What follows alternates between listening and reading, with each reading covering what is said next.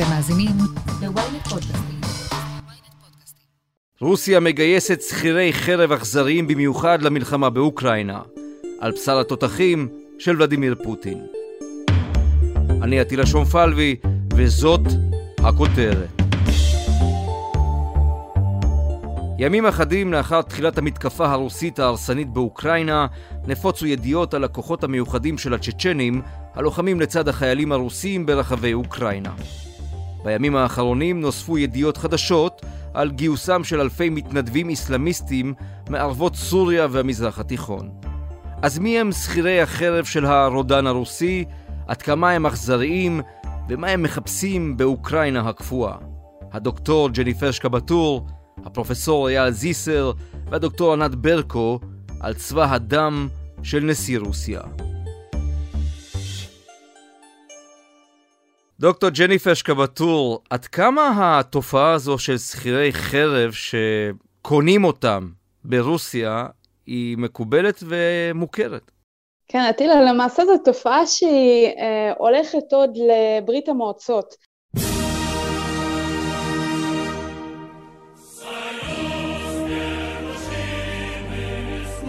ברית המועצות וגם רוסיה של ימינו לא אהבו אי פעם קשר ישיר לאירועים מלחמתיים כאלה או אחרים. תמיד העדיפו לעשות את זה כביכול ב- בידי זרים, והרעיון של שכירי חרב היה מאוד אטרקטיבי גם מהבחינה של הניתוק האפשרי של מדינה מהמעשה, כלומר זה שהמדינה יכולה לומר אנחנו לא קשורים לזה, זה אנשים ש, אה, שהם לא שלנו, וגם מבחינת היעדר האחריות כלפי אותם אנשים, כלומר מה שלא קורה איתם אה, זו בעיה שלהם. עכשיו העניין הזה של שכירי חרב ברוסיה אה, הגיע לתודעה ציבורית משמעותית בתחילת המלחמה בסוריה, כשנודע על הפעילות של קבוצת וגנר, שלמעשה זו הייתה אה, קבוצה של אה, שכירי חרב שנסחרו על ידי אה, בן אדם כמו דמיטרי פריגוז'ן, אחד המקורבים ביותר לפוטין, וזו קבוצה של אנשים שהיו מיומנים היטב ונשלחו להילחם בסוריה. ולאחר המלחמה בסוריה הם גם המשיכו ליעדים הבאים ולפי מה שידוע לנו הם לוחמים גם היום באוקראינה.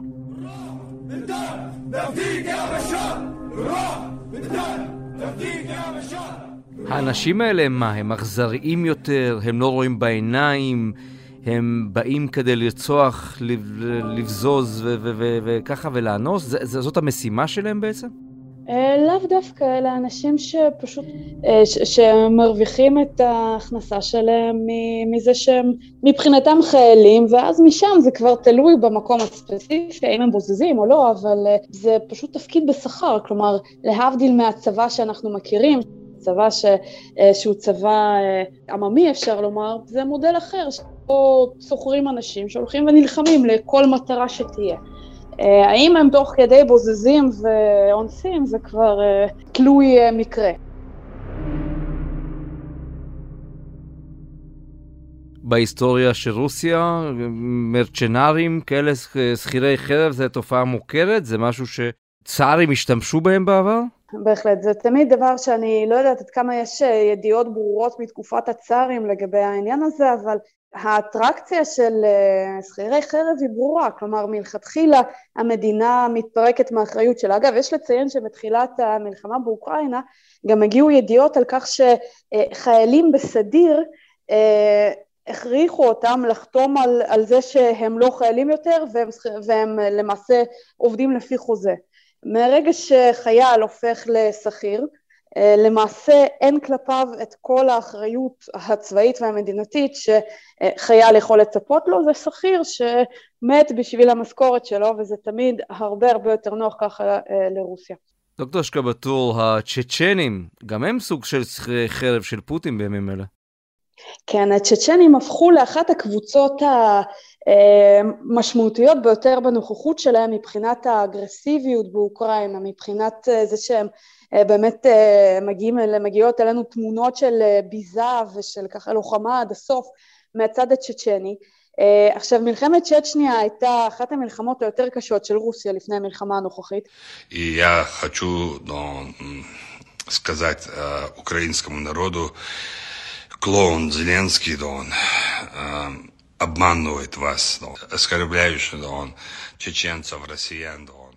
מלחמת צ'צ'ניה השנייה הסתיימה בכך שפוטין הצליח להכתיר את רמזן קדירוב, שהפך לעושה דברו, פוטין אה, העניק לו וממשיך להעביר ולהעניק לו סובסידיות רבות וכספים רבים מאוד אה, שקדירוב מעביר אה, למקורביו, ומה שבתמורה קדירוב מעניק זה נאמנות מוחלטת לפוטין וגם ככל הנדרש אנשים שנשלחים לנקודות החמות השונות כדי לתמוך במאמצים הרוסיים, בין אם זה בסוריה ובין אם זה כרגע זה באוקראינה.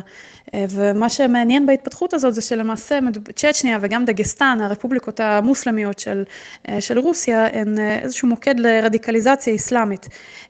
והמדיניות הזאת של קדירוב היא נועדה לנתק את ה... אה, את הרצון של האנשים האלה שהם מאוד מנוסים במלחמה ורבים מהם הם יוצאי מלחמת צ'צ'ניה השנייה, אה, להעביר את המיומנות הזאת שלהם בלחימה לאזורים אחרים ולנתק אותם מהג'יהאד. אז יש לנו פה דוגמה מאוד ייחודית של מדינה מוסלמית ומוסלמים שנלחמים במלחמות שאין להן שום קשר לא לג'יהאד ולא לאסלאם ולא למלחמת קודש כלשהי, אלא הם פשוט אה, שכירי חרב אה, שממומנים על ידי השלטון, אבל לא מוכרים על ידי השלטון כחיילים במשרה מלאה. דוקטור ג'ניפר שקבטור, אוניברסיטת תל אביב, תודה רבה.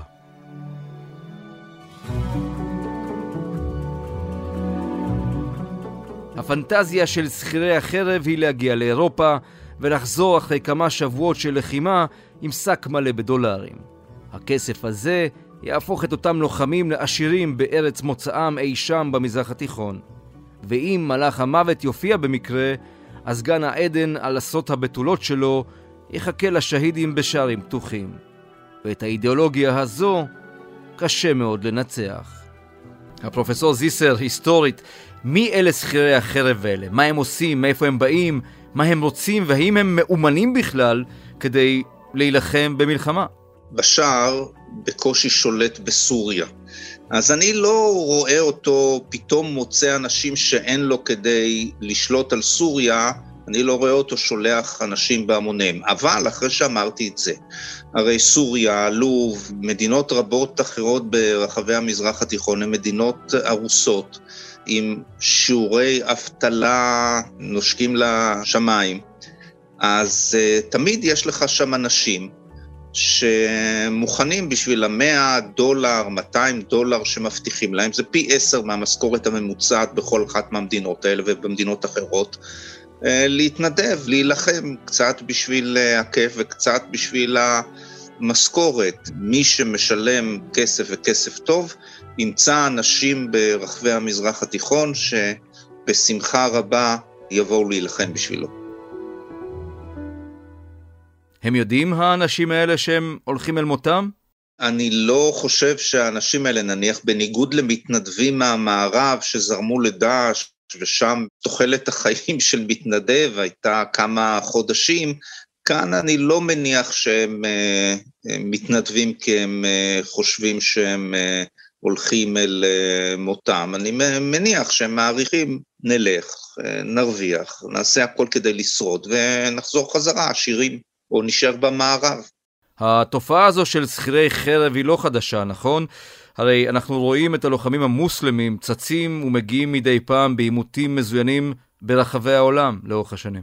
כן, צריך אה, להבדיל, אבל שיש מלחמות, אה, דאעש זה הדוגמה האחרונה, של מתנדבים על רקע אידיאולוגי. כלומר, מעבר לכל הדברים שאנחנו הזכרנו כרגע, אז יש כאן את העניין האידיאולוגי שאני בא להילחם מלחמת ג'יהאד, מלחמת קודש, לא רק ממלא את הכיס, אלא את הנשמה באיזו תחושה של שליחות וייעוד. אבל לצד הדברים האלה אנחנו מדברים על אנשים שהאיראנים הביאו ללחום בסוריה, אותן מיליציות שיעיות. זה פשוט אנשים צעירים, מוכי גורל, נעדרי כל עתיד, שאתה תופס אותם, כי יש רבים כאלה, ומביא אותם להילחם את uh, מלחמתך.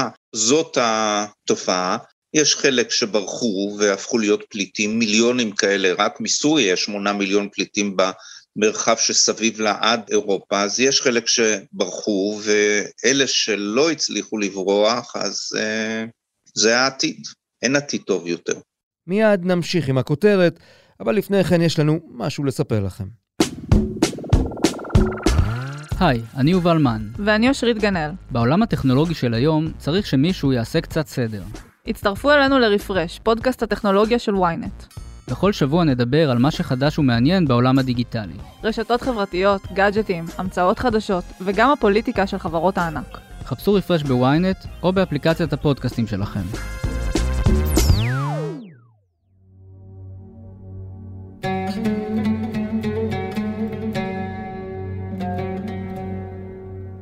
אם אני צריך לבקש ממך, פרופסור זיסר, את הפרופיל הפסיכולוגי של אה, שכיר חרב שבא מן המזרח התיכון, איך היית מצייר אותו?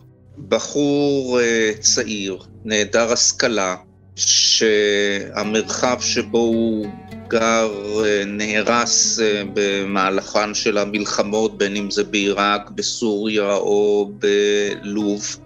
בחור צעיר זה אומר 17, 18, 19, לרוב גם איננו uh, נשוי, שאין לו כל תקווה לאיזה שהם חיים טובים יותר מהקיום שיש לו כרגע.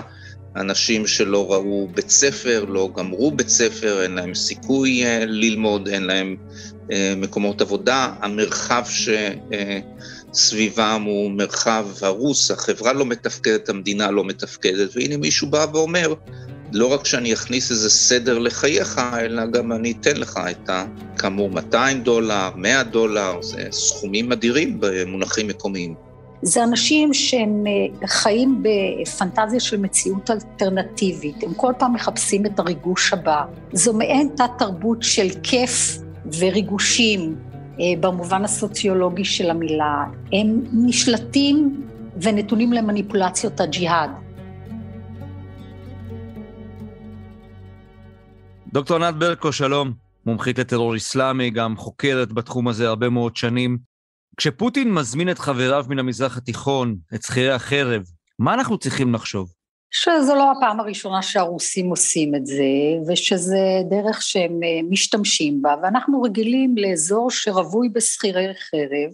יש לנו גם את החמאס והג'יהאד האיסלאמי שמיליציות אה, לטובת איראן השיעי, יש את חיזבאללה שהיא גם אה, מיליציה של איראן. הרוסים גם אה, בזמנו אימנו את הפלסטינים, את חזית הסירוב בשטח אה, רוסיה. מה שמעניין פה זה הקשר של הקומוניזם או הפוסט-קומוניזם עם האסלאמיזם.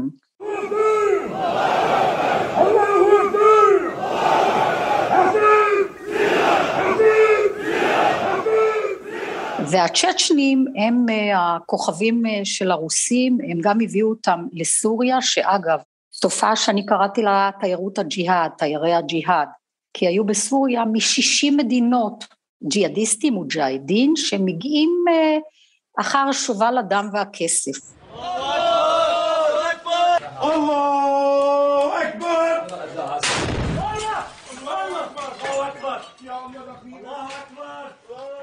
אנחנו רואים שיש אה, רצון של אנשים להגיע למקומות האלה, שאפשר לאנוס ולבזוז בשם אה, אללה, ללא כל עונש, לערוף ראשים, לטבוח באנשים. ראינו את זה בתופעה שקראו לה גם דאעש אה, מכל הדבר הזה, והדבר המעניין הוא שכשמשתמשים בפרוקסי מהסוג הזה, כשפוטין קורא לפרוקסי כמו הצ'צ'נים או כמו הסורים, אין להם את היחס האישי, המשפחתי, שאנחנו יודעים שיש להרבה מאוד משפחות מרוסיה כלפי האוקראינים. משפחות מעורבות, חשות אה, קרבה תרבותית, דתית, אה, אה, אתנית, ואין להם את העכבות האלה. לכן לנו תמיד היה עדיף שהחמאס יישאר וישלוט בעזה מאשר דאעש שישב בחצי האי סיני ושלח זרועותיו גם לעזה, לפעמים סייע לחמאס. כי הזיקה הזאת היא גם גורם מעכב מצד אה, הרוסים. אנחנו רואים את זה גם במורל ירוד למלחמה הזו, שזה דבר מאוד מאוד חשוב כשיוצאים אה, לקרב, ויש אה, התנגדות למלחמה, התנגדות פנימית במדינה טוטליטרית זה דבר מאוד מאוד קשה, ובכל זאת, זה קיים.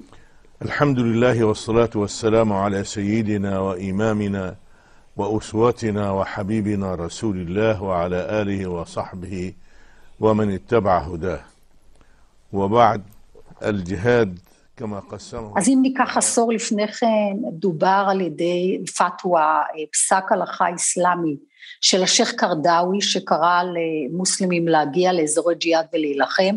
אותו הדבר היום אנחנו רואים שיש אה, פסק הלכה צ'צ'ני, של המופתי של צ'צ'ניה קורא ללוחמה באוקראינה לוחמת ג'יהאד נגד הכופרים. עכשיו ההבטחות שהם מחכים להם אותם אנשים קודם כל הם יכולים אה, לאנוס חופשי שזה גם כן משהו שמשחק תפקיד מאוד גדול ויש להם את הצידוק המוסרי והדתי לעשות את זה, זאת אומרת שכל הנושא של חרטה או תחושה שהם עשו משהו רע, זה לא קיים כעכבה מוסרית כדי לבצע את הדברים האיומים האלה. התפיסה היא מאוד קוטבית, יש אנשים טובים ויש אנשים רעים. יש נוצרים ויהודים שהם רעים ויש מוסלמים שהם טובים. גם התפקידים המגדריים הם מאוד שונים בתפיסה של אותם אה, אנשים, בסגנון המערבי, הם דוחים את הסגנון החיים המערבי, הם תופסים את מקומם של אנשים כמקום אחר, בבית, וההבדלים האלה והקנאה התהומית הזאת מולידה גם תחושה שהם, אה, הנה, הם נלחמים והם נלחמים למען משהו טוב וצודק אה, מוסרית. מצד שני, דוקטור ענת ברקו, הם הולכים לשרת את הכנסייה האורתודוקסית הרוסית, שהיא לא בדיוק אוהבת מוסלמים. ראינו מה הם עשו בצ'צ'ניה, יש פה פרדוקס. נכון, אז לכן הדילמה הזאת שבצדק אתה מצביע עליה, היא מובילה לזה שיש גם אה, היום ידיעות שיש גם צ'צ'נים שנלחמים בצד של האוקראינים. אבל מה שהרוסים נוהגים לעשות זה לשים להם כל מיני אה, שליטים שהם אה, מטרות דמות ובעצם אה, להפעיל אותם כשכירי חרב שלהם, גם תמורת, אם זה תמורת הערובה לרוסי ואם זה תמורת דולרים ואם זה תמורת, זאת אומרת בכל מקום בעולם יש את המיליציות האלה שהיום אפשר להשתמש בהם כג'וב, אנשים שזה העיסוק שלהם בחיים, כל בוגרי אפגניסטן כאלה שאחר כך נגמרת מלחמה, מה הם יעשו, לאן הם ילכו, אז כל פעם הם רצים אחרי הדם והכסף. זה, סגנון חיים פשוט, אבל זה ברור שיש כאן דילמה, כי ברור שהרוסים אינם חובבי אה, איסלאמיסטים, אבל הם יודעים להפעיל אותם, ועובדה, זה קורה. 20-миллионной мусульманской линии мусульман. Многонациональной и многоконфессиональной страной. Она так и создавалась. во взаимообогащении культур, традиций. האם ולדימיר פוטין יכול לסמוך על האנשים האלה שהם יילחמו בשבילו עד טיפת דמם האחרונה? תראה, ברגע שיש פנאטיות דתית ומחשבות על מה שמחכה להם בגן העדן האסלאמי, אז הם לא מוצאים את המוות כמשהו אה, מפחיד. תופסים אותו כעוד שלב ומעבר לחיים שהם יותר טובים. לכן הם כל כך מסוכנים, כי אין להם, הם אכזריים מאוד, הם מסוכנים מאוד, אין להם שום קרבה אה, דתית או אישית או משפחתית לאוקראינים, ולכן הם יכולים לפגוע בהם בלי שום עכבות, מה שדי קשה לרוסים היום. ואנחנו יכולים להגיד שגם המוטיבציה יכולה להיות מינית. הקטע של אונס והקטע של אנשים שבאים ממשפחות פטריארכליות, של שליטה מוחלטת בנשים ובשמירה על כבוד הנשים, יש להם כאן אה, מין זמין במובן שהם תופסים אותו כאונס שלל, והם אה, גם זה בהחלט אה, מוטיבציה שמניעה אותם. אז הם עוקפים את איסורי האסלאם, הם מקבלים יחס של גיבורים, והם טובחים באנשים מכל הגילאים, בלי עורפים, שורפים, קוצצים איברים, בלי שום עכבות, ואז הם גם מטילים טרור, ובגלל זה מביא אותם אה, פוטין. המספרים הם לא גדולים, אבל הם יכולים לעשות, לחולל שינוי בגלל האימה שהם מטילים. דוקטור ענת ברקו, המון תודה. תודה גם לך, תהילה, כל טוב. עד כאן הכותרת להפעם. אתם מוזמנים לעקוב אחרינו בוויינט או באפליקציות הפודקאסטים האהובות עליכם. אם אתם בספוטיפיי או באפל פודקאסט, אנא דרגו אותנו בנדיבות. וגם, אל תשכחו לשלוח את הפרק החדש לחבר שעדיין לא שמע את הכותרת של היום. עורך הפודקאסטים הוא רון טוביה. גיא סלם סייע בעריכת הפרק. על הסאונד, ניסו עזרן. סיון חילאי גם היא חברה בצוות הכותרת. אני עטילה שומפלבי, נשתמע בפעם הבאה.